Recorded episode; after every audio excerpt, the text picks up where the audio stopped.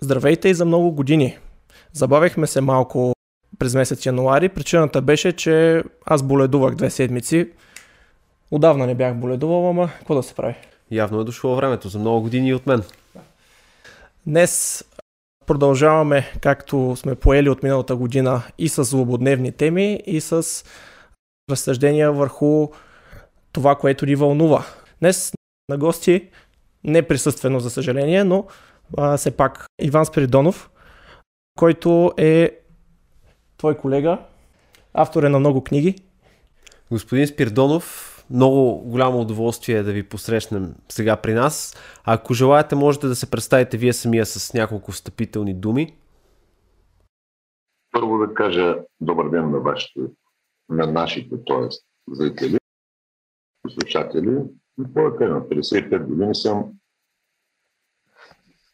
занимавам се така с паисиевска дейност, както аз. аз вдигам самочувствието, като си го повтарям това нещо. С... Опитвам се да давам знания на колкото се може повече хора, затова пише книги. Това не е целта. Всеки, що бъде запознат човек с а, това нещо в България, много добре знае, че това не е, не е начин за печелене на пари или за повишаване на жизнения стандарт, персоналния или семейния. Тоест, човек, който се е взел с нещо такова, той го прави на полза рода наистина. Не е това не са празни думи. Всеки, който се занимава с това нещо в България, го прави наистина на полза на тази държава и този народ. Друго, съвсем нормален човек съм си, както казваше Ром по телевизията преди време. Не съм оптимист, съвсем нормален човек съм си. Семейен съм, имам две деца, живея в Велико Търново. Господин Спиридонов, от това, което опитах да разбера за вас, виждам, че сравнявайки Джордж Оруел и Олдъс Хъксли, вие сте повече фен на вторият и сякаш при вас също виждам е застъпена идеята как тези процеси, за които вие говорите, ще станат не насилствено, а един вид ще бъдат извъртяни нещата така, че доброволно ние да приемем новото. Ще е точно така, но не съм ухен чак. На такива хора трудно може да преща. Може се кажа на Джим Морисън, на Франк Запа. Олдър Скъксли, той е типичен представител на британската аристокрация. Много стара фамилия. И тия неща, които е писал, край на края ще се сбъдват, което означава, че той не е един а, литератор, обикновен писач, писател на белетристика, а си е визионер. Чистия смисъл на думата. Тоест, винаги тук е много подходящ пример с Збигнев Брежински преди години, който беше казал, мисля, че някъде около 81-2 година, че в Босна ще има война. Наистина имаше война в Босна, само че Джежински с позицията си, той много добре знаеше, че има война. Тоест, неговите а, възможности властови всъщност направиха тая война. И той като я предрече, той я предрече като човек, който определя правилата, а не като писател. В този смисъл Хъксли е нещо подобно, макар че абсолютно нерелевантна такава пряка, пряко сравнение между тях двамата, но прекрасният нов свет и особено нещо, което горещо препоръчвам, има го в YouTube цялото, като текст на български няма къде се намери, на английски дума. Това е лекцията му Окончателната революция, The Ultimate Revolution, която е произнесена малко преди смъртта му в университета в Бъркли, в Калифорния. Там нещата се казват абсолютно изчистено. Тоест, ако някой вникне в думите на Хъксли от е, тая лекция, тая лекция всъщност, той ще види, че това, което, което той казва, т.е. за методите на управление на масата от страна на елита, това е абсолютно също, което се случва в момента. Това е 1962 година. Да. Можем ли тогава да видим паралели в злободневната тема, в конфликтът между Русия и НАТО? за да допълня въпроса, отваряйки темата за войната, знаем, че има различни методики, начини, маниери, по които да бъде управлявано човешкото общество. Един от тях е, докарвайки го до истерия, до страх, до паника, чрез различни методи. Другият е чрез военни конфликти. От тази гледна точка изглежда, че става все по-опасна ситуацията между Русия и НАТО, военния съюз, в който и ние членуваме. Видяхме една серия от предупреждения от страна на Русия, която е стратегически обградена, можем да кажем, от държавите от този военен съюз. И започна една сериозна игра на нерви. Първоначално Русия отправи предупреждение тези, това стратегическо обграждане да спре, а сега в последните дни се стигна и до един доста по-категоричен маниер на говорене от страна на Русия, че НАТО трябва да бъде изтеглено от определени региони. Сега, в крайна сметка, част от тези региони е и България и поради тази причина последваха и реакции на Българското Министерство на отбраната, Българското Министерство на външните работи и от тази гледна точка първият ми въпрос конкретно свързан с този конфликт е има ли според вас реална опасност от пълномащабен военен сблъсък между въоръжени сили на Русия от една страна и на Военния съюз НАТО от друга страна? Няма как да стане това нещо, казвам го съвсем директно, просто защото в Украина няма натовски сили. Има някакви 30 британски бронетранспортера, някакви канадски части, съвсем символични. Общо взето, ако има конфликт, той ще бъде между а, Донецката народна република и части на Украинската армия, по-точно доброволни части, според мен. А, още повече не се иска да каже, че според мен изобщо няма да има такъв голям конфликт. А това е една игра на нерви, за която стоят естествено, както винаги в последните стотина години, даже по-малко, може би последните 50-60 години, само економически и финансови интереси. Русия е притисната от една страна, Съединените щати са притиснати от друга, защото НАТО, това представлява Съединените щати. Чувам тук разни наши политици, които казват, че не искали да американски бази, а не натовски. Тоест, може го натовски, но ако не са американски. Тук няма е, натовска база, включим регионални разни в, в съответните държави, тя да не е американска. Тоест, големите военни бази на НАТО извън териториите на националната държава, да са американски. И от гледна точка на бюджет, на логистика, на военна сила, на техника, Америка там е доминираща сила. Не допускам, че ще се стигне до такъв масивен конфликт. Причините са много, безброй, но пак казвам, че предимно стоят за това економически интерес, че Русия економически никак не е цъфнала. В Америка инфлацията гони рекордни нива, но всъщност главният враг на Америка не е Русия, е Китай. Всеки един сериозен анализатор не само американски, руски, европейски, всички го казват това нещо. Главният враг, настоящ и бъдещето на Америка е Китай. И ако очакваме някаква пълномащабна, голяма война, тя най-вероятно ще бъде между НАТО и Америка и Китай. Колкото до Русия и Украина и натиска, който оказва върху Европа, това сме го виждали нееднократно в историята и в 19 и в 20 век. Там принципа винаги е един и същ. Както ще цитирам тук един анархистски лозунг. Бъдете реалисти, искайте невъзможно. Тоест, Русия полагат, т.е. предлагат огромни искания на НАТО с ясната цел, че няма да я бъдат дадени. Но тя знае, че като поиска това, ще получи част от него, защото никой не иска да се да създава такъв масивен конфликт в Украина. Нито НАТО, нито Русия. Те го знаят. Сега какви са по-дълбоките корени на това нещо? Русия, както и да го гледаме, е единствената запазена стара империя. Нищо не се е променило. На два пъти имаше как, кардинални опити за нейната промяна, за нейното разрушение. Това беше по време на Октомврийската революция, после се появи Сталин, който я възстанови, и по времето на Горбачов, когато се разпадна Съветския съюз, но пък после Путин е възстанови. След, особено от 2010 година насам, виждаме един непрекъснат темп на развитие. В същото време, като говорим за, за тези неща, неминуемо стигаме до двата основни геополитически типа – провокация и провокация. Защото Русия, нейният метод, нейният тип на действие винаги е бил войната. Винаги.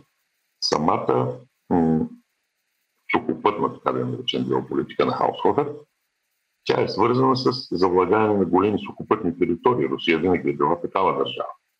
Докато Западът, в лицето на англосаксите, защото аз даже често ги наричам Британската империя, защото нищо не се е променило като философия, като политика, като мислене. Тоест тяхната геополитическа система на Халпът Макинтър, тя е съвсем различна. Тя е свързана с търговия, с налагане на собствената воля с економически мерки повече, отколкото с военни, с завладяване на опорни пунктове по целия свят. Сега виждаме това, което правят в момента. Те правят абсолютно също. Русия заплашва с широкомащабно настъпление по суша, а те се мъчат да лъжат с економически методи, както че искат да им спрат системата SWIFT и да наложат ограничения по отношение на, на обръщането на рубли в долари и обратно. Нищо ново под слънцето. Същите неща се случвали. Нека си спомням Соболевата акция 40-та година, която беше нещо подобно. Русия най-вероятно иска да получи левобрежна Украина и едно влияние на Балканите, което е нейна стратегическа цел времето на Екатерина. В същото време Запада той иска да запази огромното си което има в Източна Европа, особено в тия държави от Вишеградската четвора. И там вече виждаме една съществена разлика, защото м- публичното мнение, например в България, за никога не е тайна, че е проруско в значителна част. Докато в Чехия, Словакия, Польша, Унгария нещата не стоят така. Публичното мнение, по една проста причина, че тези държави винаги са били част от така наречената западна цивилизация, част от Австро-Унгария, част от Германската империя. Те нямат много общо с нас. Затова и без да искам да се отделям от темата, затова и така наречения преход при тях беше един, при нас беше друг. И така, така са нещата. Няма да има война, според мен. Няма причини да има. Украина е изключително слаба държава. Това, което го приказва, това са дънкане на оръжие и реклама. Значи тя 2000 година беше 51 милиона души, в момента реално е 30. Защото 10 милиона са в а, отделените републики, които де факто вече са руски. Донецка, Луганска и Крим. И още 10 милиона напуснаха Украина. Освен това, не знам дали м- хората се задават такива въпроси, но самия факт, че тая е голяма държава, която е голяма колкото Франция, 600 хиляди квадратни километра, има брутен вътрешен продукт два пъти по-голем от нашия български. Значи, това е един показател, че тя е слаба държава. Тя няма никакъв шанс и тъй като не е много ценна като ресурси, едва ли Запада ще заложи на някаква пълномащабна защита не е на полза.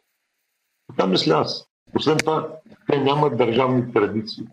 Сега, няма да кажа, че това е голяма Македония, защото не е, не е точно сравнението, но тя няма държавни традиции, тя е многонационална, самия украински етнос няма достатъчно натрупан исторически опит като отделна нация, като отделен народ, макар че го има. И мисля, че никой няма тръгне да се бори за... Там най-голема натиск е от Полша, която иска да се вземе на изконни територии влияние в няколко области в Западна Украина, но никой от Запада няма да се сложи главата в турбата за тази държава. Моето мнение. Искрено се надявам да сте прав. Аз лично сравнявайки сегашната ситуация с април миналата година, първо ми направи впечатление, че от тогава насам комуникацията между НАТО и Русия се влуши, което на пръв поглед ми даде предпоставки, че може и този път да се случи нещо, но звучи така логично и наистина се надявам да, да сте прав. Дори да е така, обаче ние, визирам ние българския народ, пак оставаме в една позиция между в този конфликт, защото от една страна економически и военно сме обвързани с Запада, а от друга страна енергийно сме зависими от Русия. И емоционално. Също така съм съгласен с вас, да, че голяма част от българския народ емоционално е свързан с Русия. Как виждате в този конфликт нашата позиция на нашите лидери и дали бихте искали да видите нещо по-различно?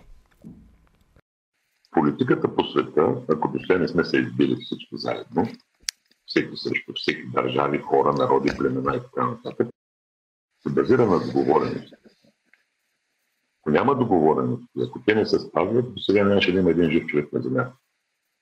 В този смисъл аз не мога да съдя, примерно, Кирил Петков или Румен Радев или който и да е друг, че спазва съюзните договорености, които имаме с НАТО, с Европейския съюз, е, защото ние сме подписали договори, ние сме в много тясна връзка с тях от много години, не от вчера, от ден. И не, не спазването на такива договори би довело до много лоши последици за нас. Още повече, че от никъде от друга страна ние нямаме някакви оферти, да го кажем в прав текст. Сериозни оферти. За нещо по-добро. Ние не можем да сравняваме с една Турция, която в момента също е в много сложна ситуация. Пред причини заради Сирия, заради Украина и заради Азербайджан. Но Турция голяма държава с много силна армия, економика. Знаете, че там има огромни инвестиции на западни компании, които те ще си ги пазят до последно. Така че ние сме несравними. Не бих упрекнал никого, ако продължават и спазват договореностите, които имаме с НАТО и Европейския съюз. И смятам, че те точно така ще постъпят. И пак казвам, че ако стане някаква промяна в геополитически план на Балканите, т.е. ако източните Балкани, ние, България, а Сърбия вече е там, попаднат под влияние на Русия, това ще бъде същата договореност, каквато беше в 1989 година. Не знам защо м- хората не искат да възприемат, може би, защото медиите недостатъчно го представят като, като представят го по-скоро като теория на конспирацията, то не е такова. Случаят на това мисля, че 3 или 5 декември беше 1989 година, на кораба Максим Борков, срещата Горбачов Буш старши, където директно се решава съдбата на, на съветската империя, мога така да нарека, на Варшавския договор. И тогава цяла източна Европа е дадена за администриране на Запада. Тия неща никога няма да прекратят, т.е. да спрат. Така е било по време на Римската империя, така е било по време на Първата световна война, след нея, след, преди Втората, след Втората. Винаги по света е имало глобални сили, които са създавали алианси, а малките държави, като нас, като Унгария, дори като Румъния, която е по-голяма от България, винаги са били под тяхното крило, а не от днес и от вчера. Ние това трябва да си го признаем, защото тия приказки за пушенето в ефекти, всеки един политик се възползва от появяването си по медиите да обяснява, че трябва да бъдем независима държава. Как да стане? Аз сме реалисти. България никога не е била независима. Нито е била преди 10 ноември, нито е била след 10 ноември. Тя е била независима от един период, когато големите сили са били в конфликт помежду си, но някакви са се промушили. Това е било началото на 20 век, например. България става тогава толкова силна военно и економически за кратък период от време, на фона на това, разбира се. Но сега това е абсолютно невъзможно. И в този смисъл казвам, че ако някой реши нашето влиянието в България да бъде променено, примерно, да минем от този лагер в другия лагер, се враги се, това няма да го направим ние. Нашата политика не ще му направи. Това ще го направи Запада и Русия. Ако решат, ако Запада реши, че Русия също действително има право на, на някакви дивиденти, т.е. на връщане към могъществото си, тъй като тя е наистина силна с суровини, с армии и така нататък. просто да и върне България, колкото и цинично да звучи. Това не е невъзможен сценарий. И не само България. Става въпрос и за Македония, за едно значително влияние в Румъния. Всички знаят за всички, не всички, но много знаят за това, салфетката от тялото. Тук има обаче един много важен момент. Аз съм съгласен, предполагам, че и всеки един здравомислящ човек ще съгласи с това, че наистина, когато става въпрос за подреждането на геополитическата карта, ние няма как да бъдем някакъв субект на стратегическо действие. Тук обаче има един много важен момент. Дали все пак ние ще имаме гръбнак, така че когато нещо не ни харесва, да се противопоставим директно на него. Независимо от това дали ние сме в някакъв военен стратегически съюз. Независимо от това какви са интересите на великите сили. Въпросът, според мен, който и те се опита да засегне е, в крайна сметка, ние проявяваме ли такъв гръбнак или в крайна сметка сме просто едни изпълнители, в които ни казват нещо в слушалките и не можем да отстоим нищо. Визирам, например, какво се случи с стратегическия проект Южен поток. По какъв начин след идването на двама американски сенатори той директно беше спрян и един важен стратегически проект, който можеше да ни постави в, може би, съвсем друга полоса, в крайна сметка беше спрян, защото нямаше гръбнак от страна на нашите политици да бъде отстоян. Затова си мисля, че има някакъв кръг от възможности, който през определено време се отваря и се дава възможност, крайна сметка, ако местните пази Божи елити покажат някакъв гръбнак, то в крайна сметка България да тръгне в съвсем друга посока. И точно а, за това си мисля, че в крайна сметка, да, стратегическата ни ориентация не зависи от нас изцяло. Даже в голяма степен. Но все пак, частично ние можем да допринесем, според мен, с промяна на собствената си роля. Защото когато видиш едно борбено племе, едно целокупно население, което гледа в една посока и което наистина иска да покаже, че има място в историята, че има място в случването на тези процеси, че иска все пак да бъде някакъв субект, макар и ясно, няма как да бъде толкова водещ субект, както Русия, както англосаксонските сили, както Китай, които определихте. Но все пак не мога да приема това ние да се разглеждаме като някаква частичка, от която нищо не зависи. И другият ми въпрос, който искам да засегнем е в крайна сметка, вие казахте, не очаквате директен конфликт между Русия и САЩ посредством НАТО, но възможно ли е да се стигне все пак до някакви прокси войни, дори да не е в Украина, а на други места, и съответно да се сформира стратегически съюз, който да прерасне изцяло във военен между Русия, Китай, Иран и така нататък, който в крайна сметка да даде и военен отпор на НАТО, воден от Съединените Американски щати. Първо на първия въпрос, който е много съществен, много е важен. Че аз съм националист не до мозъка на кост не крайен, аз съм безкрайен български националист, както казваше. Алев ли беше? Кой беше? Няма значение. Да. На мен, за мен тази тема лично е много болна. Защо? Защото ти казваш сега да дадем отпор, да сме корави. За да стане всичкото това нещо, ние трябва да се променим ние. Тоест, нашия народ, който и да е политик в България, в настоящия момент ние не можем да направим нищо, просто защото обществото ни е разделено на безброй парченца, безброй. И всички тези парченца са в доста лоши отношения с другите, да го кажа по този начин меко. Докато не се създаде в България общност, народна общност, не гражданско. Това гражданско е най-голямата глупост на света. Правата на човека и така нататък. Докато не се създаде народна общност в България, докато ние не се обединим за една цел, независимо каква е целта, имаме златен шанс в момента да Македония се обедини. Обаче не го правим. Затова не са виновни политиците. Затова е виновен всеки от нас. И аз съм виновен. Всеки от нас е виновен. Като ние не търсим начин да се сближим помежду си. Ние не търсим начин да създадем нещо трайно. Което, която и партия да погледнем, което обществено да видим.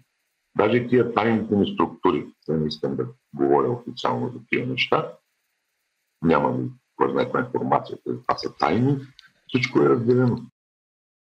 Всичко е разделено. Просто са разделени на групи, части, отделни личности. Всеки е велик за себе си. Как да стане тази работа? За да направим нещо колективно, ние трябва да сме общност. Както каза Достоевски, за да има братство, трябва да има братя. Как да го направим това нещо? Ние се делим на София провинция, бедни, богати, българи България, българи чужбина, либерали, антилиберали, ваксари, антиваксари. Хиляди начини, русофили, русофоби. Не може да стане. Докато ние нямаме обща национална кауза, за която да се обединим. За която да застане поне 60% от народ. Това е мнозинство. Това създава народна общност. Абсолютно нищо не можем да направим. Нали че ако тръгнем сега, примерно, да скочим за Южен поток, примерно, 100 000 души. Веднага 3 милиона, не един, разделени теб на там 10, 15, 20, 30 хиляди, ще почнат да работят срещу нас. Не за нещо друго, нещо, те имат интерес за или против Южен поток. Просто защото племето ни е разделено, рода ни е разделено. Всеки е срещу всеки. Докато няма народна общност, нищо не можем да постигнем. А, сега не искам, защото това е съвсем различна тема, тема на съвсем друг разговор. Национализма, патриотизма. Вие много добре знаете какви, особено сред младите хора, и те значителна част, те не го разбират това нещо. Него той министър председателя не разбира за какво става дума. Той не разбира, той, той не знае какво значи национализъм. Той отива в Македония говори глупости. Аз се потресох, като видях работи тук. И да седни в самолета, прочети в колата там с водят. Той дори това не си направил труда. Какво да очакваме? Но колкото до, извинявам се, до гръбнака, предното правителство имаше достатъчно гръбнак да държи за Македония. Това не мога да отречем. Който и както иска да говори, не мога да отречем. Имаше гръбнак да говори да нашия конституционен съд. Знаете много добре, че той официално обяви закон, т.е. Конституционният съд излезе с изявление, че в България има два пола. Мъж и жена край. Официално отказахме мигрантския пакт. Официално не приехме Истанбулската конвенция. Официално отхвърлихме. И понеже ние отхвърлихме, тя не стана задължителен документ в целия Европейски съюз, защото ако една държава ни я приеме, тя не може да стане в целия Европейски съюз после задължителен документ. Норма. Така че не сме толкова безгръбначни. Проблема е нещо друго, че ние се гледаме лошото в нас и хубавото в другите. Не трябва да бъдем. Много съм съгласен тук. Почнем да виждаме и хубавото в нас. Може би това е началото на създаването на такава народна общност. Аз много се паля, като говоря по тия въпроси, защото това ми е в сърцето и душата от много години. И винаги съм се надявал, че някой момент ще го постигнем. Той ще станем това, което сме били, да речем, 1911, 1915, 16, ако щете 37, 38, тогава сме били такива. Имало е. Но нещо тъжно, и приключвам с тази тема, минавам на следващия въпрос, много тъжно, което е за някой. За мен не е толкова тъжно, аз не, не смятам, че това са кой знае колко важни работи. Ние за степен път доказахме, че а, демократично управление в България не може да, не може да съществува. Когато е имало демократично управление в България, разпада е бил същия като сега. Независимо дали имаме в коя сфера на влияние сме, дали зависим от Германия, Русия, Франция, Англия и така нататък. Ние не ставаме за демокрация. Нашия народ е народ от е, балканска работа. Умни хора за себе си. Комбинативни, креативни, всичко. Обаче за себе си. Затова в такава държава трябва да има някакъв някаква форма на, на контрол, на силна държава. Трябва да възстановим силната държава и само това е пътя, по който, както ти казваш, за да се появи гръбнак. Само по този начин. Иначе не виждам. Просто колкото и да го мисля, не виждам как доброволно ще стане това, но и всички да се съберем, да се обединим в народна общност и да отстояваме ние общи национални идеали. Независимо дали става за Южен поток, Северна Добруджа или примерно за Македония. Не ми за какво ставаше въпрос, че като говоря по тия теми, за втория въпрос, ще да кажа. Че като говоря по тия теми, много така се вниквам.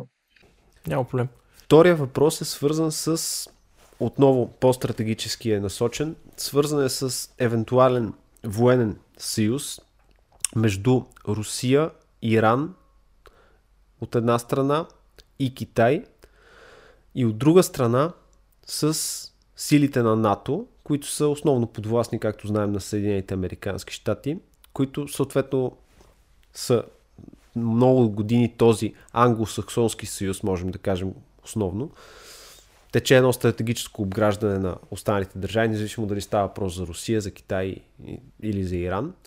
Спомняме си случая с Кайсем Сюлеймани, който съвсем не беше терорист. И може ли действително, казахме, не може да се стигне, поне според вас, до ескалация на напрежение, което да доведе до пълномащабна война посредством Украина, но има ли други горещи точки, при които би могло да се стигне до такъв конфликт именно от гледна точка на национални интереси на тези държави, които те не могат да пренебрегнат. Все пак знаем, че в крайна сметка Китай в момента е един имперски проект, Русия се връща все повече към имперския проект, знаем, че иранците също изключително много държат на националния си суверенитет. От друга страна, мен ми се струва, че Съединените Американски щати нямат много за отстъпление. Аз си мисля, че при едно управление на Доналд Тръмп евентуално не би се стигнало до такава ескалация на напрежение, защото в крайна сметка то е повече насочен към диалога, повече насочен към търговските взаимоотношения и сблъсъци, но виждаме, че сега в момента и ястребите във Вашингтон като че ли отново вземат връх и може ли това, тази игра на нерви все пак някъде да доведе до гореща конфликтна точка, която да напомня, да речем, на кубинската криза? Още в началото, когато говорихме, казах това мнение, че ако има мащабен конфликт, той ще бъде между, между Съединените щати и Китай. Между НАТО и Китай. Там противоречията са много пъти по-големи. Защото, не само защото, ако гледаме пак економическите показатели, ако гледаме реалния брутен вътрешен продукт на е много по-голям от на Америка, ще трябва фабриката на света. По данни официални Америка има по-голям, но той се формира от услуги, от е, продажби, от финансови операции. Както и да е това, без значение. Аз сметам, че там наистина може да има конфликт и става въпрос за едно так историческо, историческа преправка да направя. Китай, той също минава през различни етапи в историята си. Всички знаем, че това е най-древната съществуваща и до днес държава може единствената държава, която се е запазила вече 5000 години съществува, просто няма друга такава единна. Китай дълго години беше затворен в себе си. Това е една философия източна, която много малко хора тук разбират. Аз също не разбирам цялото това. Аз са друг тип хората мислят по различен начин. Но в момента това, което правят, това са заветите на Дън Селпин, сегашния китайски лидер Си Цзинпин, той вече не гледа на Китай като една затворена империя. Той гледа на Китай, който настъпва и завладява света. Нормално е за една държава с 5000 години история да има много дълга историческа памет. Много малко хора знаят, а които знаят бързо забравят, че всъщност англосаксите причиниха най-голямото унищожение в китайската история. Това е 19 век опиумните войни и двете възстания по това време народни, които общо взето забиват порядка между 120 и 150 милиона души. Тоест една трета от населението на Китай преди това. В края на 18 век, например, Китай произвежда повече от една трета от брутния вътрешен продукт на света. Това е последната цинска династия. Нещо невероятно, нещо подобно, което е в момента беше по-силен. Те тръгват да, да го унищожават, защото той е конкурент англосакски. Как го унищожават с наркотици? С подкупи. В резултат на което изпухват тия възстания, унищожава се националната интелигенция И заради това Китай не можеше да се възстанови почти до 70-те години на 20 те от това нещо. Те това не са го забравили. А както знаем от историята, те са изключително отмъстителен народ. Не знам дали знаете, но един от националните им празници е когато а, тези за време са били под власт на, на, на тюркския страната в кратко време. И тия войни са спяли в частни къщи. В един момент те дигат възстание и ги избиват както спят къщи тия войни. Това в момента е национален празник на Китай, един от националните празници. Това е народ, който ние много трудно можем да разберем. Това е на много велика империя също, която те не забравят. Те рано или късно това ще го върнат на англосакси. И англосакси също го знаят, защото там е с огромни щабове от изключително умни хора на много високо ниво. Те също го знаят, че те няма да го забравят. От друга страна ни виждаме в момента, тя Африка вече е почти китайска. Инвестиции, пари, военна помощ, финансова помощ, тя е почти китайска. Там естествено се сблъскват двете среди на влияние, защото Африка е един от най-богатите континенти на залежи на всичко. А, друга плоскост е Тихи океан. Трета плоскост е Тайван, който го наричат най-големия самолетен на щатите, който Китай никой не се откаже да се даде, ще го смята за част от неговата територия, както Русия смяташе Крим и се го взе. Е идентична ситуация. Но за щастие се надявам, че тая война няма да бъде ядрена. Надявам, че ще има, ще има, няма как да бъде по друг начин. А, там сферите на влияние толкова много се препокриват и те са предимно економически. Не знаем много добре, че англосаксите това ги интересува. Економиката и пари. Докато Русия е един военен гигант, действително е или първа, или втора. Някакви неща е първа, други втора. Във военната област, като, като брутен вътрешен продукт, тя е между, мисля, че беше между Канада и Южна Корея. Нищо, че е толкова богата. Това е слаба економически, сравнително слаба за такава е, държава с огромни претенции. И по тази причина смятам, че няма да, тя няма да представлява интерес на англосаксите като мащабен конфликт. По-скоро представлява Китай. А, нека не забравяме, че в Китай е изнесено огромно производство на западни компании откъдето те черпят технология абсолютно безнаказано в грандиозни количества. Не само черпят, ги развиват. Те развиха една огромна технологична база тяхна във всички високи технологии. И честно казано, трябва да завърша този въпрос. После ще кажа Ранде. Аз лично не знам дали по-добре за света Китай да е световен лидер или англосакси. Има една теория в исторически план, когато економическият номер едно света е на път да бъде превзет от втори или от трети, той предизвиква война. И това е валидно още от римско време.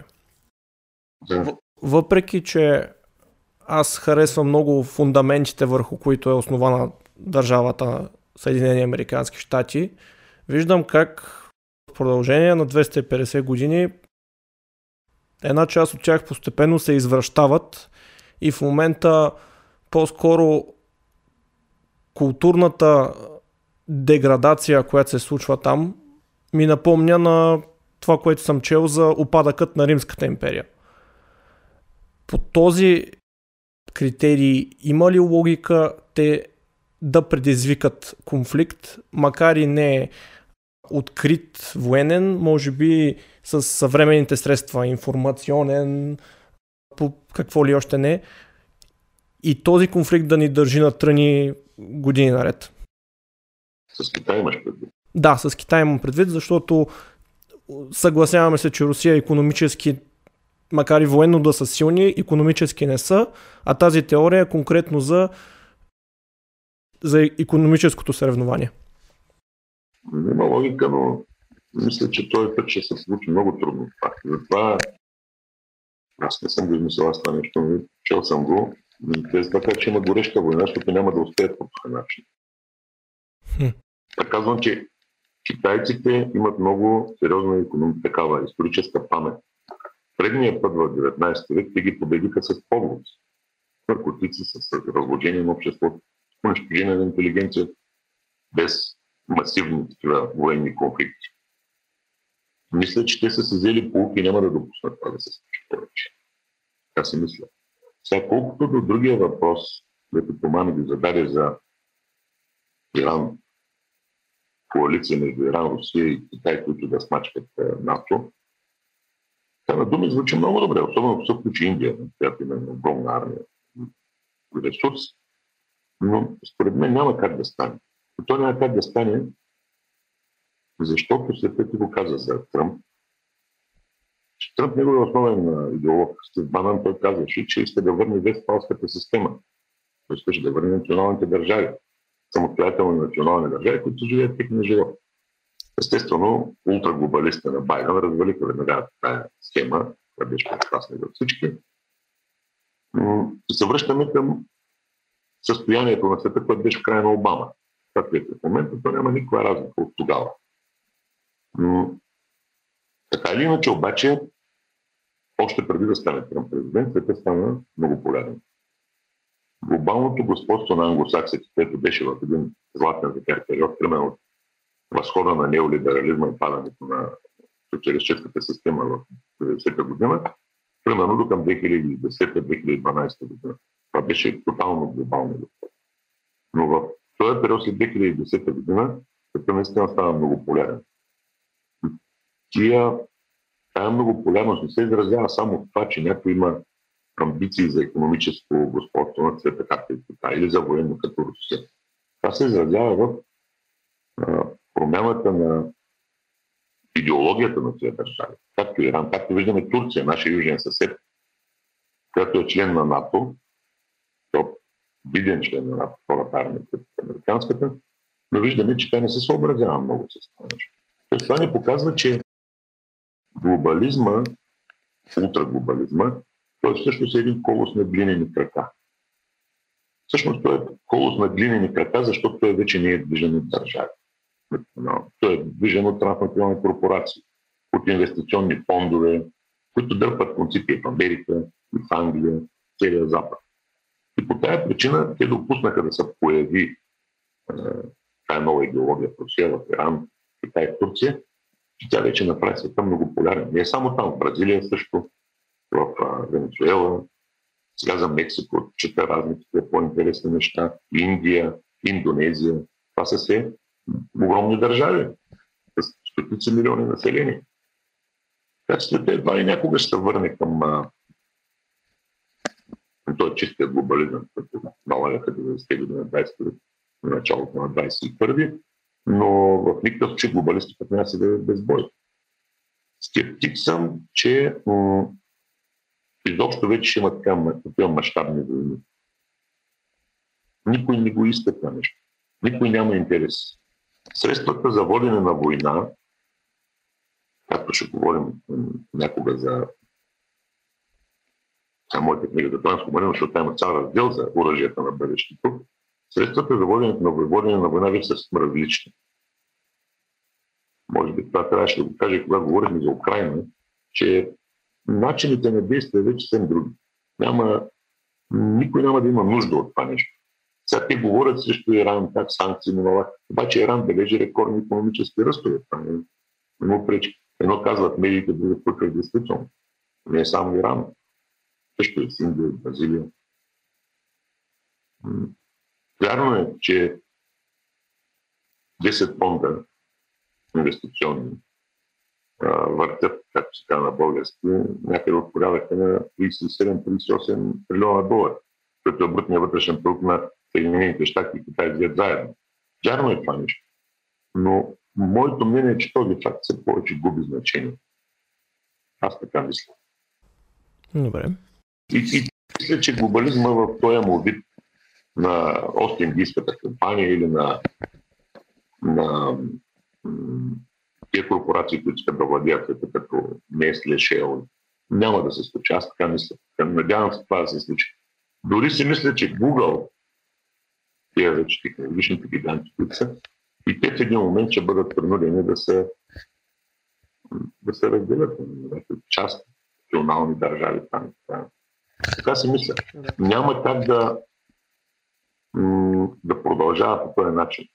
Защото света се еманципира, много народи се еманципират, а пък Google налага стария тип глобализация от 90-те години на 20 те Няма как да стане. Ще има натиск там, ще има промени. Не казвам, че спрем интернет. Съм от тази мисъл. Но виждаме, че Китай се направи Байдо. Русия също прави такива подобни опити. Ще има интернет, но няма да е глобален. Всеки ще се отговаря за него, ще налага контрол. Ще има вътре неговите правила. Логически стигаме вече и до следващата тема. Ако приемем, че да кажем ще има демонтиране на този тип глобализъм по своя собствена логика, както и може би виждаме вече и края на капитализма в този му вид, то тогава вече света е изправен пред различни сценарии. Тук стигаме и до вашата книга за трансхуманизма, да обясните какво представлява трансхуманизма. Това някакъв нов път ли ще е към определено развитие на част от света. Стигаме и до четвъртата политическа теория, засегната от Александър Дугин. Въобще, според вас, ще продължи ли света да бъде все по-многопластов и многополярен и къде в крайна сметка ние българите ще намерим нашето място и ще го намерим ли някъде изобщо? Трансхуманизма е четвъртата политическа теория на Дугин. Те са королации, както се казва, нали?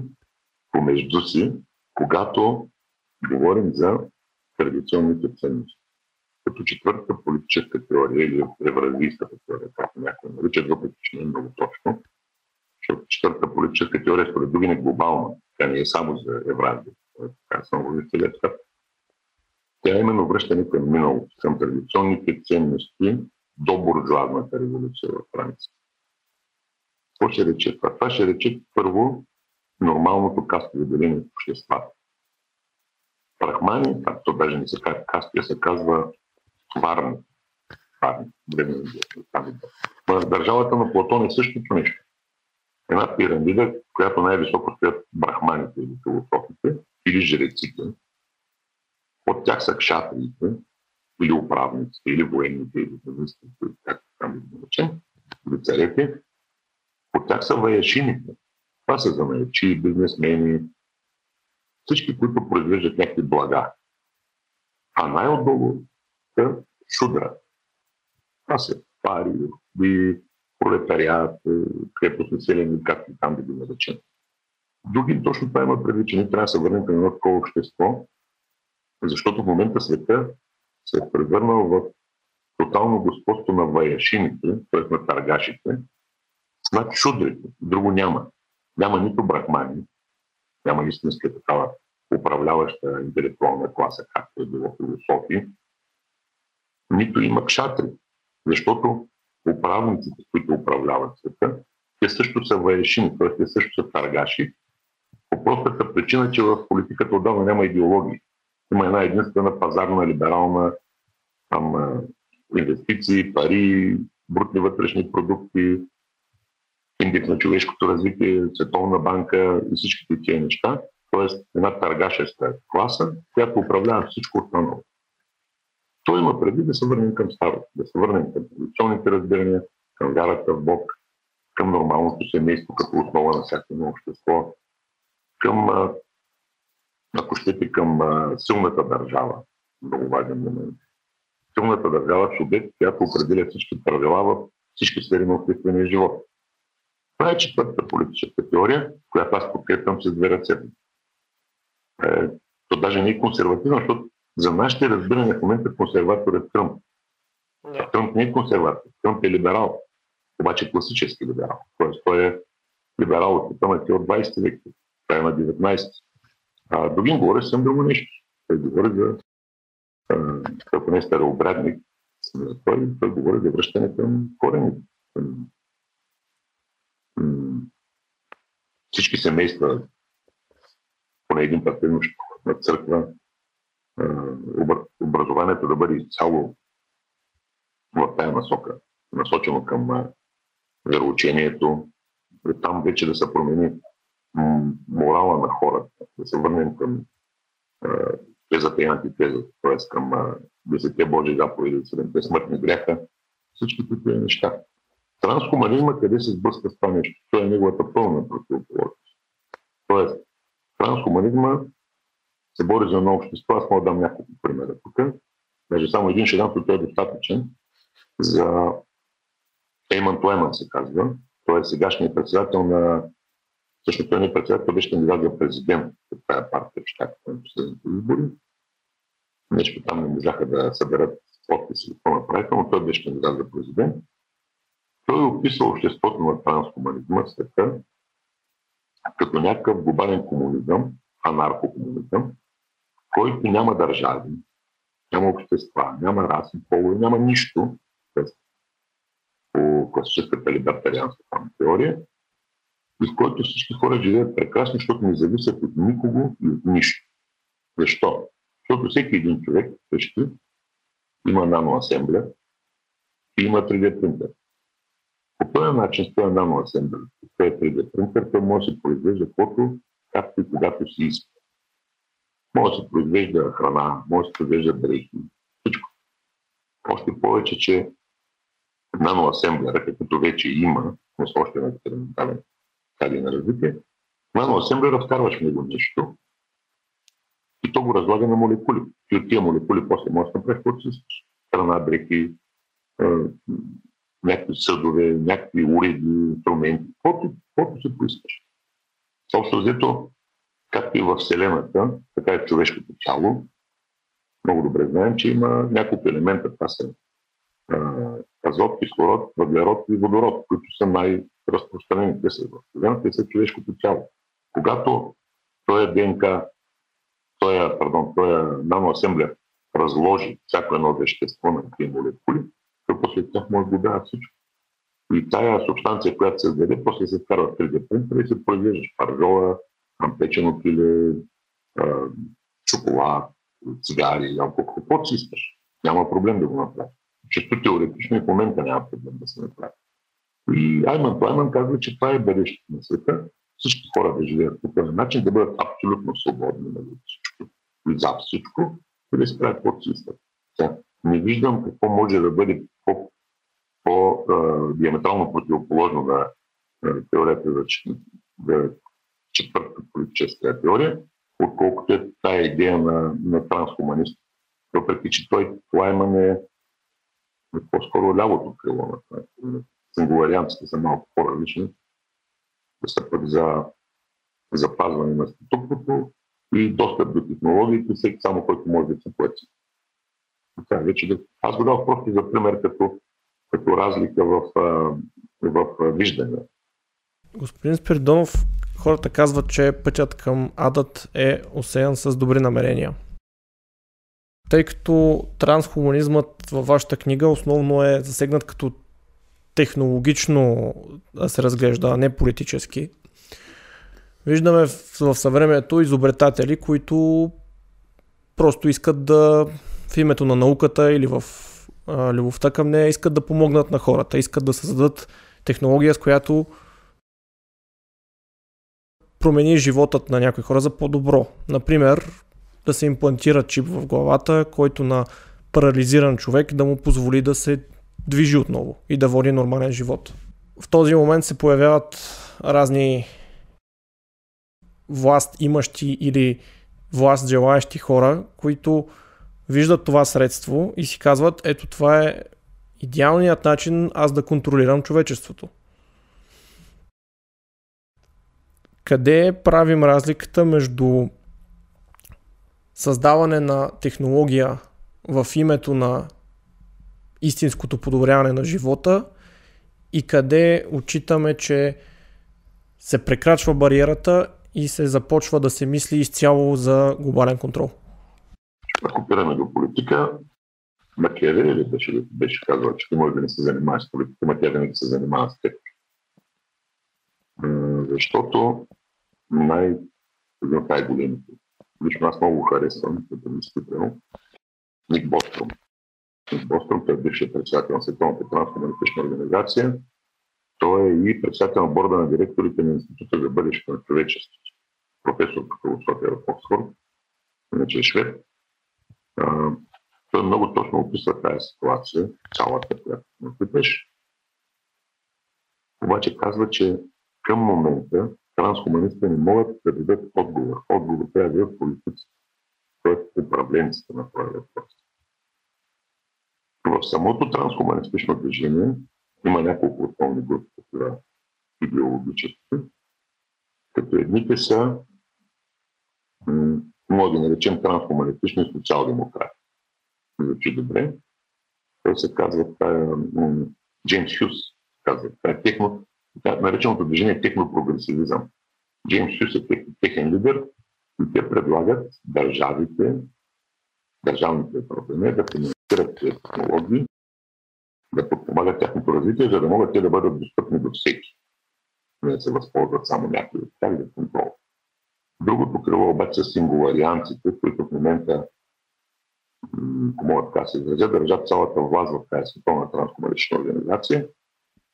Техен лидер е, по принцип, техен лидер е Реймън Къртуел, шефа на сингуларния университет, обаче в момента на на Световната трансхуманистична организация Humanity Plus. Humanity Plus е лидер е Наташа Витамор, но тя също е сингулариант. Те са либертарианци, те не са на този принцип. И тяхното политическо крило, негов лидер е Золта Нища, и много известен човек. Ходи да в Световния економически форум, Куба Билдерберг, глобален инфлуенсър, ако мога така да се изразя. Тяхното мнение е друго. Тяхното мнение е, че хората никога не са били равни, че социалният дарвинизъм е нещо, което винаги е съществува. Survival definition, т.е. че оцелеят само най-приспособените и че а, в действителност трябва за да има достъп до технологиите, трябва да може да си го позволи това нещо. Защо? Защото тия хора, които могат да си го позволят, те най-добре ще ги използват и оценят. А когато се даде на всички безвъзмезно, те няма да могат нито да го използват, нито да го оценят. Тоест да оценят това, което имат. И не могат да оценят, че те също имат известна правота в теорията си, в твърденията си. Аз също мисля, Но лично че... на мен е... Нищо дадено даром няма стойност. Точно така, да. Точно така. Това е основата на тяхната идея. Сега, колкото до възползването от глобалния вид, това го има и в момента. Това го има в момента. И то го има в момента, защото няма глобална визия какво ще прави с тия новите свръхтехнологии, които за нашия огромно, за наш огромен страх, мога да кажа, в България, тия технологии се развиват така скорост, наистина експоненциален ръст, че човек и всеки ден да чете по няколко часа, говоря за интелигентен човек, не за другите, много трудно може да следи ходене.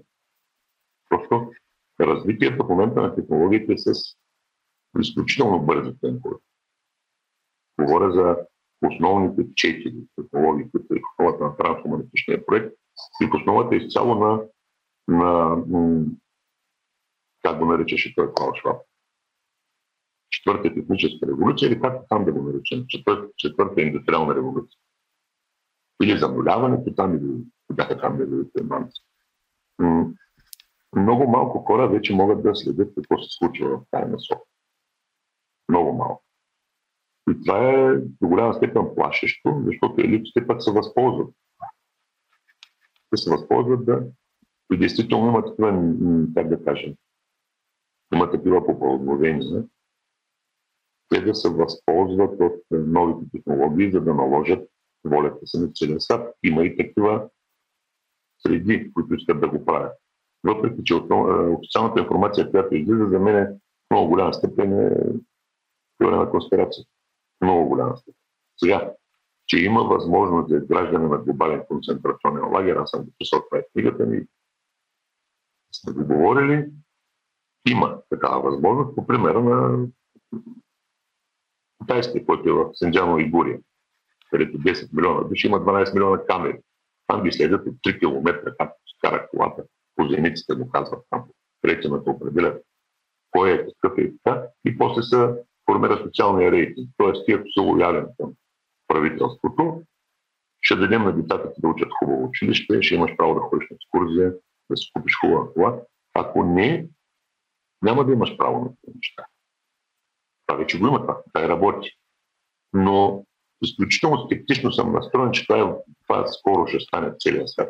Това е възможно да стане.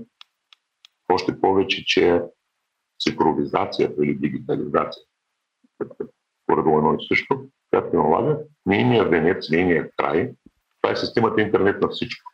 Интернет на thing, everything. Какво означава? Означава, всяка вещ край нас, абсолютно всичко, ще бъде с отделен IP адрес. Ще може да излъчва и да приема информация. Всичко това не ще бъде командвано с изкуствен интелект. Защото няма човек, който има такава когнитивна способност да го управлява, нито пък група хора. И то само по себе си представлява глобален електронен концлагер. Вече зависи в какви ръце бъде поставено това нещо. Дали те са добронамерени в помощ на човечеството, както пише Джеймс той е Ейман Клайман, или пък ще бъдат с цел глобална диктатура. Аз съм спомнен, съм 50 на 50 от двете ще стане, но светът е много динамичен. Процесът развиват изключително бързо и ето сега, например, изборите във Франция, които се тая, нали се тая година? Президентските избори във Франция. Мисля, че се тая година. Там ако спечели Люпен или Ерик Демур от двамата, тя се промени цяла Европа. Давам пример. Това са процесите са изключително динамични, изключително бързо се променят нещата и никаква прогноза такава твърда не може да се даде какво ще се случи. Ако кажем, че ще има след 5 години или 10 глобална диктатура на транснационалните корпорации, там ще ни държат къщи заключени заради климатичните промени. Това го има като теория. Казва се. Обаче никой не може дали това ще бъде наистина. Тоест дали ще се случи. Защото пак се връщаме на темата, че светът е многополярен, че те не са всесилни, че има възраждане на някои национални държави, които попречат на едно нещо. Мен лично единственото, което ме притеснява в тая насока, много ме притеснява, това е неизбежното лишаване на хората от възможността им за труд. Това лично мен най-много ме притеснява. И това вече е сигурно. Това не е, там не, там не сме 50 на 50. Какво визирате с това конкретно? А, визирам роботизацията, цифровизацията, изкуствения интелект, които рано или късно ще заместят хората от почти всички работни позиции. Като тръгнем от шофьор на камион, където вече го има, като тръгнем от а, шивачки, примерно, и стигнем до, до политик, до управител на фирма, до журналист. Ето в Китай има спикер, както се казва, нали, говорител, който работи едновременно в две агенции. Тоест, те си в тяхната държавна агенция. Работи на английски и работи на китайски. Това е за две, два отдела. Той работи 24 часа в денонощието, защото той не представлява човек. Това е изкуствен човек. А го има в момента и то даже работи. Ето как. И като тръгнем само от касите в магазините, може би сте виждали, това много места, че в България има, да. няма човек, има машина. Тя ти отбелязва какво си купил, плащаш и се заминаваш. Като тръгнем от там, стигнем до, пак казвам, до журналист, до лекари, които също бъдат върхи, като изкуствените ще върши по-добра, това е работа по-добре от така. Това е, може би, най-страшното и това ще създаде вече тия социални конфликти, може да създаде, за които говорихме преди малко, че може да има глобален концлагер, защото тия хора те ще бъдат като в филма, той е сурогати, не знам дали го помните си го бяха преведени. С Брус Уилис. Всички се лежат вкъщи, пък е, реално едни роботи живеят в реалния свят, а те лежат по цял ден са станали някакви улици, такива някакви загубили всяко, всяко, всякакъв човешки вид, защото непрекъснато са в легло и са в играта, с шлема с преди очелата. Те много се притесняват глобалните лидери. Те го мислят, И до сега нас залъгва доста успешно, че нито една индустриална революция не е лишила хората тотално от труд. Както, примерно, стана, когато е измислен парната машина 18-19 те после, това е огромна маса от хора, които са освободени от ръчния труд, те после се пренасочват за увеличаване обема на производство. Обаче сега това нещо няма как да стане. Просто защото във всички среди те са готови да работят изкуствен интелект и роботи. Не да работят изкуствен интелект роботи. Хора просто няма нужда. И като знаем, че света е изцяло капиталистически, да кажа крайно капиталистически, естествено, че капитала, естествено, че собствените на всяка една фирма ще предпочете да си обзаведе там цех или завод или каквото и да е с роботи.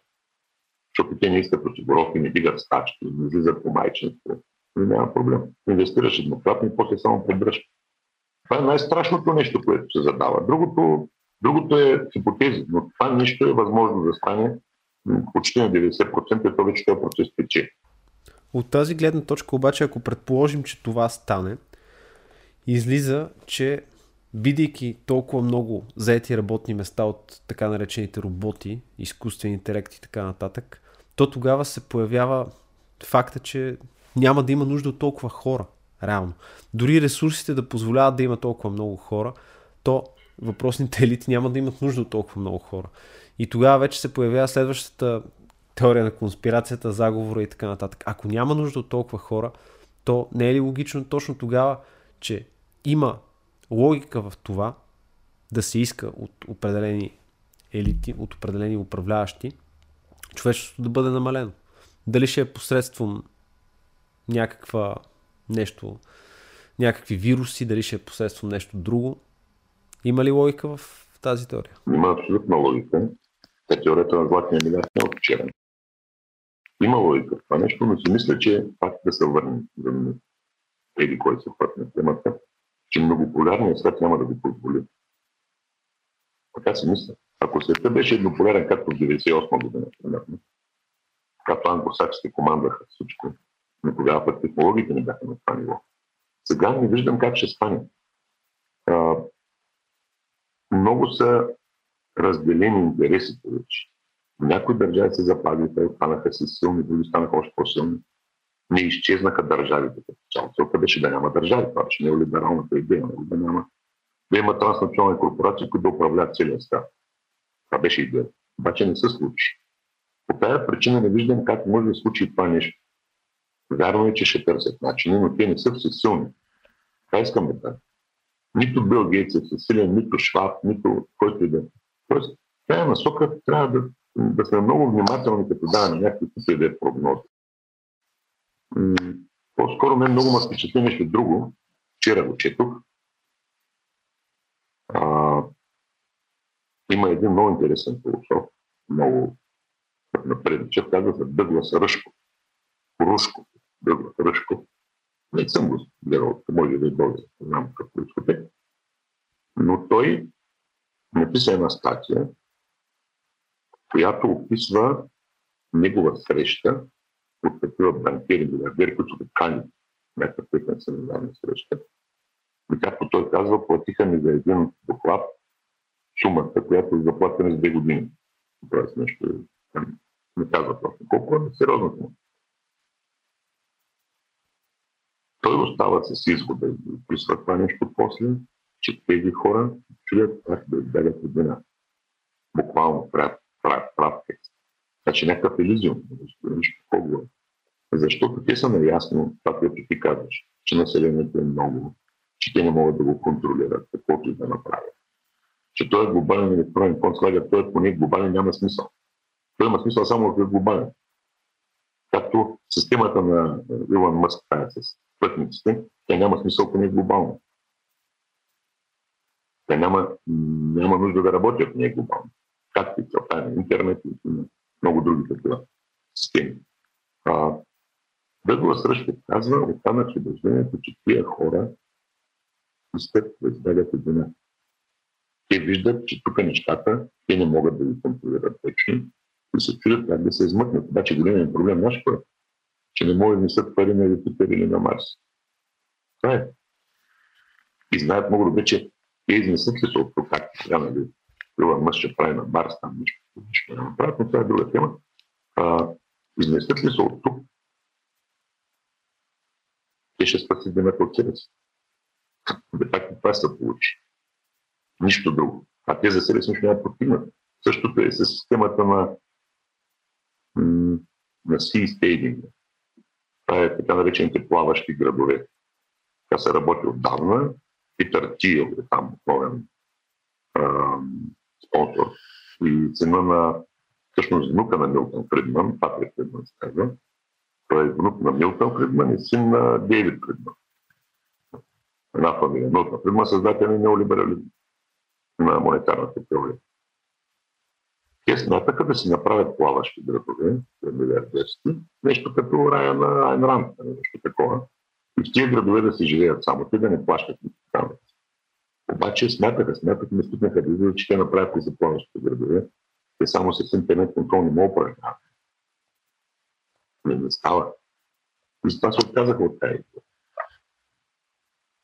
Бъдещето е много интересно. Много интересно. Въпреки, че не среща за китайската поговорка, че не дай Боже да живеем в интересни времена.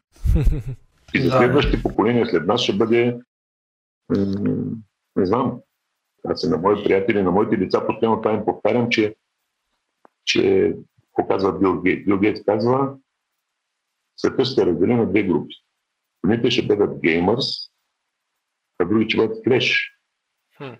Решението как електронните игри, защото а, който няма достатъчно знание, който не е достатъчно високо образован, той стане флеш.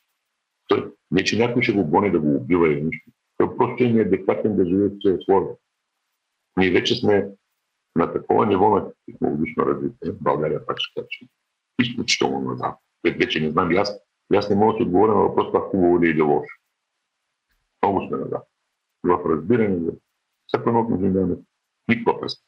Хората тук, масата от хората не знаят какво значи интернет. Не, че не познават интернет, не, че не могат да влязат в Google да търсят, примерно, на Роналдо, коя е поредната жена, нали? но не могат да виждат въпроса, защо интернет не могат да отговорят. Нямат представа.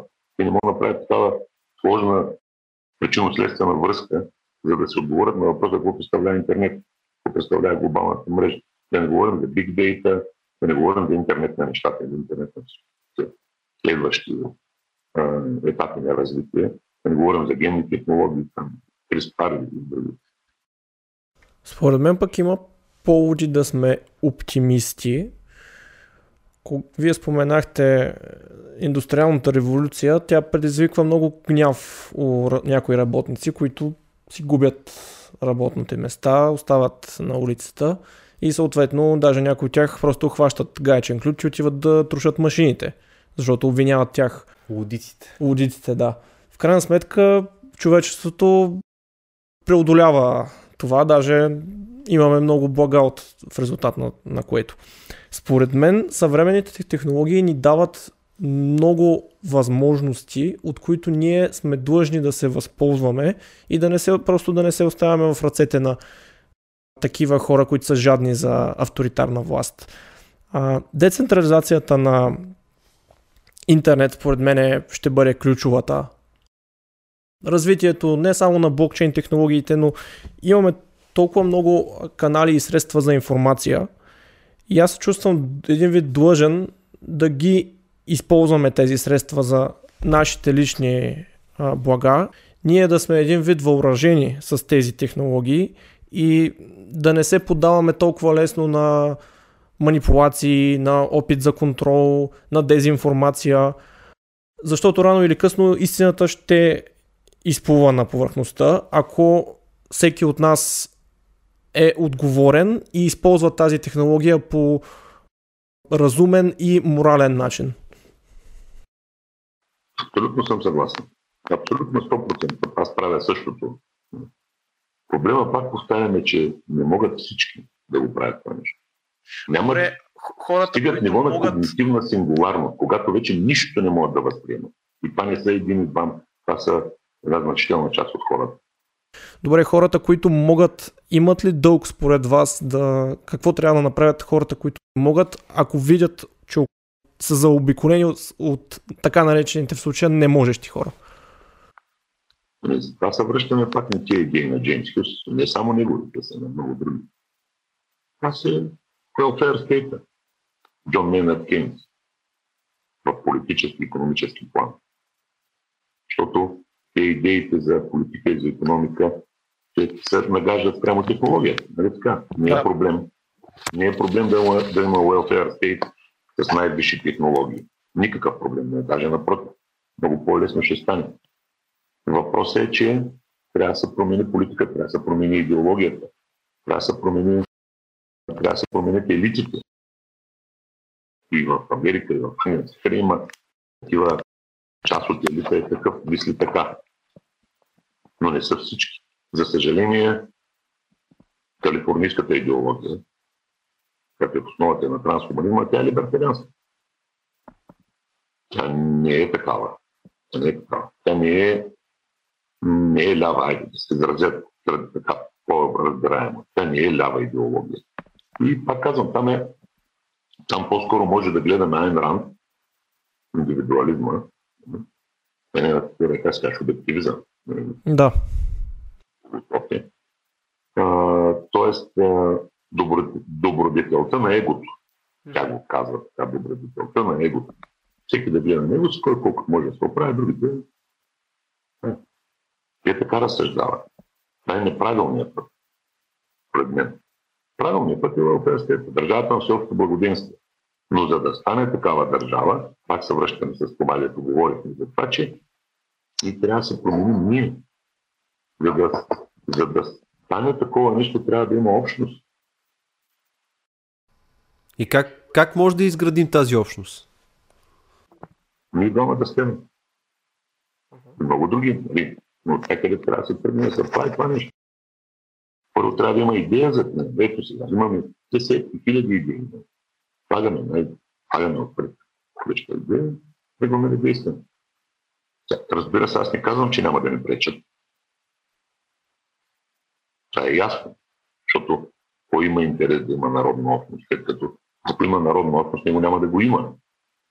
Погледни нашите бизнесмени, големи едри. Погледни политиците.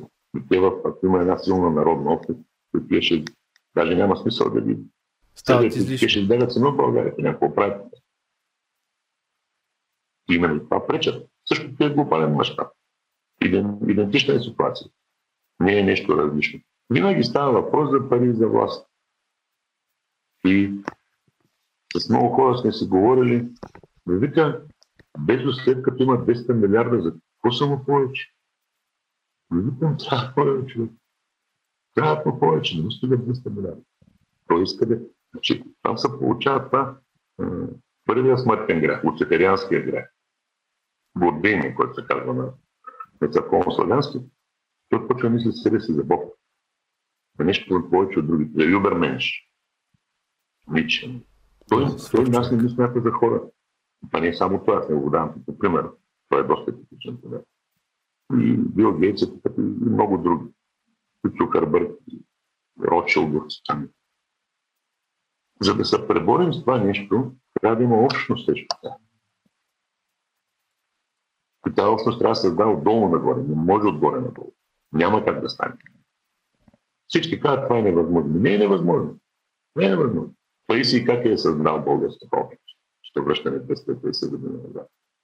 Паиси, един, както не е бил полуграмотен, но на фона на нашето образование, примерно е бил много ниска топка, мисъл като ниво на образование. Обаче човека сяда, рови, пише, тръгва, раздава и на база на това, което той е написал, за 100 години българския народ се възражда. Преди Паиси българите не са знаели какви са.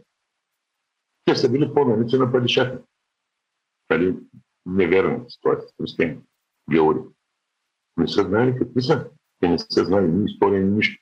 Това са 20 поколения. След 7, 8, 9 поколения ще забравя. Историческата памет изчезва.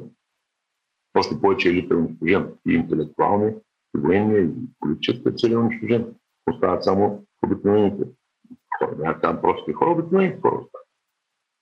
Обаче пари си го прави. Тръгва отдолу, отдолу, отдолу. много интересен пример е, че той се казва, че тръгва да разпространява втория славен Бога след 1762 99 години след това се появява първата българска легия, която вече е един символ, един венец на това, че, че този народ знае какъв е обединение, има представа за себе си, има исторически амбиции, има държавнически амбиции. Не. Ние сега това нещо трябва да го правим от начало, защото за тия 30 и колко години, няма да казвам за 70 и там колко вече стана. 7 ли стана, колко от 45-6 години. Той беше скапан, нали, беше унищожен. Ние сега трябва да го правим наново. Е първа. Много ми харесват вашите думи. Това, което вие казвате, че на нас отново ни е нужна една история славяно-българска. На нас отново ни е нужна една епопея на забравените. Нужна ни е една просветителска, една будителска дейност. Нужно ни е, ако ще, както древните монаси едно време са събирали и обработвали информацията, само и само да се върне националната идентичност, която да даде път и светлина в крайна сметка на идните поколения за това, защото знайки вече кой си, ти си даваш сметка и какъв искаш да бъдеш. И съответно, че искаме да бъдем общество, искаме да бъдем нация, искаме да имаме бъдеще като нация. Искаме, вече се разглеждаме като общност. И точно това е, между другото, нашата мотивация да, да правим това предаване, защото опитваме се да водим такива разговори, с които да създадем именно една такава критична общност, която осъзнава себе си като българи, която харесва себе си като българи и която иска да даде на децата си отново възможността да бъдат българи, такива, каквито те самите искат да бъдат в своите представи. Не да им казваме ние, бъдете такива, такива и такива, а просто да, да им дадем възможността в този сложен и многопластов свят да намерят своето място в бъдещето, в историята, да напишат своята собствена история, ако мога така да се изразя. Значи, проблема е един. Аз поне съм че повече от 10 години да го правя това различни форми, които не сме опитвали. Проблема е, че трябва да се издаде маса, която да го прави. Тоест, трябва да има, хайде да не казвам хиляди, но поне стотици хора да го правят и да го правят заедно. Не е един по един. Като какво се получава? Ще да просто нещо. Всеки е тази книга, трансхуманизма, като я написах, тя се изцяло, това е буквар за бъдеще. Това не, не, нито има някакви идеологии вътре, нито ги убеждавам, мислете като мен, нито казвам, то се лошо, он е добър. Е просто да, да виждаш за какво става въпрос. Защото аз седнах да я пиша, защото всичко от нивото на, на, на знание в България. Доцент от един университет, няма да казвам от кой, ми беше казал, че тая дума трансформализъм съм се измислил аз. Това беше преди две години, не е било преди 20. Тая дума трансформализъм аз съм се бил измислил. Те представа. Да, както и да е. Когато я написах, още беше на тази PDF, не беше окончателно готов, писах на, няма споменавам имена, тук на разни наши нотабили интелектуални да ги нарека, уж, уж мислещи за как дето си го говорим сега. На 10-12 човека. Нито един не ми говори. Нито един не ми да не ме напсува, да не ми, не ми каза, не ме занимава себе си или нещо по Нито един. Изобщо не говори. Нито един. А Франция спокойно не отговори. Примерно. И Слава Жижек не отговори. И то ми говориха бързо. Сега, аз не съм очаквал от тях да ме напишат предговор на книгата. То нямаше и време, нито пък съм искал. Аз исках, написах им така и така в България първа книга за това нещо. И хората ми написаха, кажат, това ми даде някакви съвети. Ник Бостром ми отговори също цяла страница. То се вижда, че и писал той, беше с грешки. Бързал някъде. Цяла страница мейл. А нашите нито един не ми написа, виж, това е показател. Докато и това не са промени. Остави моята книга. Е, тя не без значение. Тя е, давам пример, който аз съм го изпитал. Защото тук основната теза в България е поправя се, брат. Поправя се, брат което пак най-рано се връщаме на този индивидуализъм. Това всъщност и не разбират, че това всъщност е основата на това също, което се борим. Именно индивидуализъм. Защото такава по-пърна отвореното общество, какво казва? Нали това казват? Не трябва да има е, общност, не трябва да има колективна идентичност, защото те са предпоставка за създание на конфликти, нали? да няма е, раси, там религии, така да няма бой после между тях, битка. Нали? Тя после е доразвита тази отвореното общество. Отвореното общество е от отделни индивиди, които живеят сами за себе си, там редят си живота сами. Ние, това, без да искаме, сме го възприели това нещо. Трябва да има колектив. Всеки един колектив е, как, как се казваше, като бяха уния лозунги от комунизма. Удар в сърцето на капитализма, да речем, нещо. На шега го казвам. Всеки един колектив, дали сме 10, 20, 50, 100 души, като работим в една насока, ние представляваме така фундаментална опасност. Всеки един по-отделно от нас. Тя дали ще няма да споменаваме имена. Не нито да всеки знае него си, но докато сме един по един, нищо не може. Трябва да излезем 100, 200, 300 души да кажем, ние сме за тия принципи и тръгваме да ги разпространяваме. Като ви слушам и се сещам за две неща. Първоначално, като обрисувахте проблемите с книгата и се сетих за произведението на Джек Лондон, Мартин Идън. И там, там става въпрос за същия проблем. Това е, между другото, книга, която аз много харесвам и я препоръчвам на нашите приятели да, да я прочетат. А когато говорим за индивидуализма и за колектива, пък се сетих за нашия велик предшественик Ханко брат и снопа пръчки, който не може да бъде щупен. Смятам, че това е едно прекрасно връщане към миналото.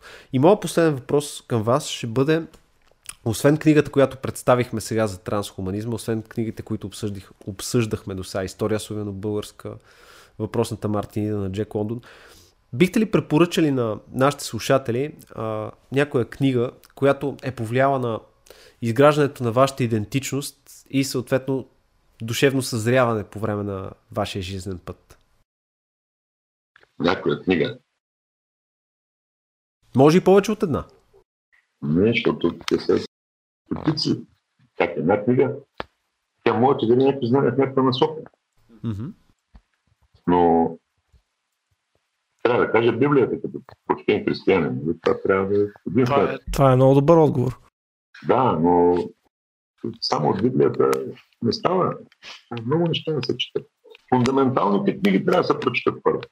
Фундаменталните книги. Платон трябва да се прочете държавата, владетелят на Макиавели, тая на тълпите, какво беше, на Гюстав Любон, Богатството на народите на Адам Смит. Това са фундаментални книги. Феноменология на духа на Хегел, макар и не цялата, защото цялата някой да я разбере. И аз се признавам, че можа да я разбера цялата. Но основните диалектични принципи са прекрасни те, те се разбират лесно от средни интелигентни човек. От там нататък сега аз, например, съм много впечатлен от една книга, даже много я ползвам по век, която чета както Библия понякога. Тя не е добра, на Петерим Сорокин. Казва се кризата на нашето време. Петерим Сорокин, той е руснак, личен приятел на Ленин е бил, но 20-та година там нали, има в едни телефонните среди на Русия, има едни конфликти и те болшевиките ги пускат една част от тях. Заминават от Русия, няма, не ги преследват нищо съвсем доброволно и той отива в Штатите и създава социологически институт към Харвардския университет. Същия човек. Тая книга «Кризата на нашето време», тя е съкратена издание на българската, преди колко 250 страници. Той описва идеята си за типовете цивилизация, която за мен е лично ме много ме харесва, много така ми допада, той дели цивилизациите на два основни типа. Идеационална и хедонистична. Като идеационална идва от идеалистична, само че е по-висока степен от идеалистична. И той твърди, че историята на човечеството през няколко века тия двата типа цивилизация се редуват. За съжаление, след хедонистичната цивилизация, идеационалната никога не идва без някакви значими социални конфликти, войни, там масови войни и така. И той дава за пример м- нашето време. Защото ние в момента сме на края, както сме на върха на глобалното затопляне, което не антропогенен процес, чисто природен, така сме и на върха на нашата хедонистична цивилизация, последното издание. Както Римската империя е била хедонистична цивилизация, след нея идват така наречените тъмни векове, които изобщо не са тъмни.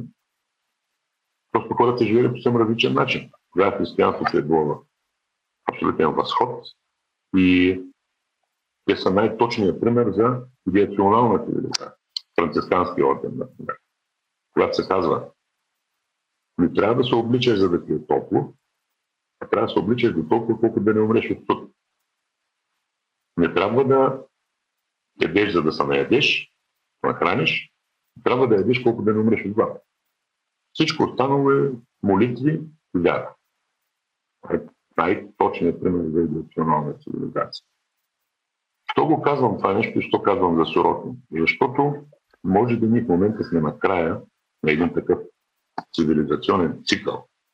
И края на тази хедонистична цивилизация, както е бил Рим, между Рим и нашето време има много паралели, включително много, така ние в момента сме в края на един хедонистичен цикъл и предстои, може би казвам, отново един идеационален цикъл, който материално да се цени толкова, колкото ще има идеи, вяра, нематериални неща. И доколкото той ги, така ги съчетава тези неща с наблюдение, с описание на култура, на изкуство, на промени в езика, економиката, в пълна степен е прав, че това, което се случва е също. За съжаление, всички знаем как приключи Рим. И по неговата логика, че няма как да стане без сътресения, най-вероятно и нашата цивилизация ще премине в следващия етап на идеационална с някакъв голям срив, с някакъв голям конфликт. Това може да не е между държави, може да е всякакъв. Но предвид доказателствата на второто, аз не мога да не се съглася с него. И това всъщност ми изпълва душата с притеснение, с страх. Всеки нормален човек. Но Това е книга пак. Кризата на нашето време се казва. Прекрасно е. Добре. Все пак казваме за оптимистичен финал, че нещата все още са в нашите ръце и има какво да направим по въпроса. Разбира се, че са в нашите ръце. Да. От нас не иска едно. Както ще ви двамата, умни момчета млади, ние трябва да се ведем общност от мислещи хора, която да работи заедно, не един по един. Заедно. Когато работи един българин един по един, веднага се появяват тренинг от 20 души, които могат да почват да му обясняват за сестра му, че с нощи ходил на кръчма, че си купил маратон от 300 лева и всякакви други гадости и глупости. Нали? Затова трябва да сме общност. Защото е на общност от 300, 400, 500 души, говорим за национален мащаб, от мислещи хора, които работят заедно, които имат медийни идеали, обаче си ги, си ги а, координират помежду си, които имат публични изяви, координирани помежду си. Това е вече сериозна работа. В никакъв случай не трябва да е политическа партия, няма смисъл. Няма нужда от това. Никаква политическа партия в момента не може да промени. Първо, че няма никакви кадри. Това е материалната страна, рационалната. Второ, няма кой да върши качествена работа. Втория, че няма никакви идеи. Ако си мислите, че някой няма да споменава имена пак, аз това го предупредих да не ми задават тия въпроси. Ако си мислите, че някой ще дойде на власт, има някакви революционни идеи, няма идеи. Виковете и красъците по митингите са рушени. Те са рушени. Те не са градеж. После да дойдеш на власт, трябва да имаш идеи, какво да изградиш, какво да построиш, как да го подредиш. Това вече трябва други качества. Не е силно гърло да викаш, ще викам там плакати знамена. Много са по-сложни нещата. Тогава ще се концентрираме върху идеите за градеж. Благодаря ви много, господин Спиридонов. Надявам се и на живо да се видим. И се надявам пак да се видим. Благодаря. Господин Спиридонов, и аз много ви благодаря за този разговор. За нас беше голямо удоволствие. Много се надявам следващия разговор да го направим вече и на живо. Вие сте в една стара столица на България, град, който за мен е изключително красив, изключително много уважавам. Дали ще е в сегашната столица, дали ще е в старата столица, няма значение. Важно е общността и идеите, както казахме, за градеж. Благодарим. Благодарим. И така, хубаво си поговорихме с Иван Спиридонов. Линк ще оставим в описанието за неговият канал в YouTube. Хареса ли ти? Много ми хареса, между другото, точно в тази посока. Радвам се, че намираме все повече хора, които да разглеждат наистина изграждането на общността, така както и ние го разглеждаме. Като действително една сплав от смислени хора, които искат да движат разни общи каузи заедно.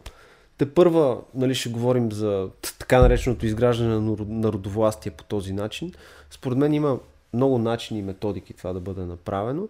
Но първото нещо, което е да се запознаем, да обменим идеи с тези хора, да видим кой как мисли, как разсъждава, дали е готов да работи в екип, защото в крайна сметка това действително е едно нали, преодоляване на собственото его. Така че много ми хареса нещата, нещата които каза Иван и смятам, че има бъдеще действително една, една такава общност. Например, това, което той каза, че не трябва да се делим в хода на разговора, аз с много от нещата, които... Нали, много интересен събеседник беше. Примерно на мен лично двете ми забележки за нещата, които той спомена за, на Платон държавата и за на Айн Ранд творчеството. Аз, примерно, не съм съгласен с него. Обаче, исках да, да акцентирам на това, че искам да чуя той какво мисли, от, откъде произлизат неговите тези аргументи. Идеята е това да, да намерим чрез рационалния диалог, да намерим общите гледни точки и да видим какво правим от тук нататък. Ами ние самите, самите с тебе имаме различия в много области, но именно за това работим да. заедно, защото никога с теб не сме се опитвали да доминираме от тази гледна точка, да наложим мнението си на другия. Mm. А според мен това е най-нормалното нещо. Всеки има различен прочит на ситуацията. А ако с теб прочетем едно и също нещо, най съща творба, аз съм сигурен, че ние ще имаме различен прочит. Ама аз мисля, че ако ти прочетеш нещо и след 5 години го прочетеш също, ти ще имаш различен Абсолютно прочит. съм съгласен с теб. Има още едно нещо.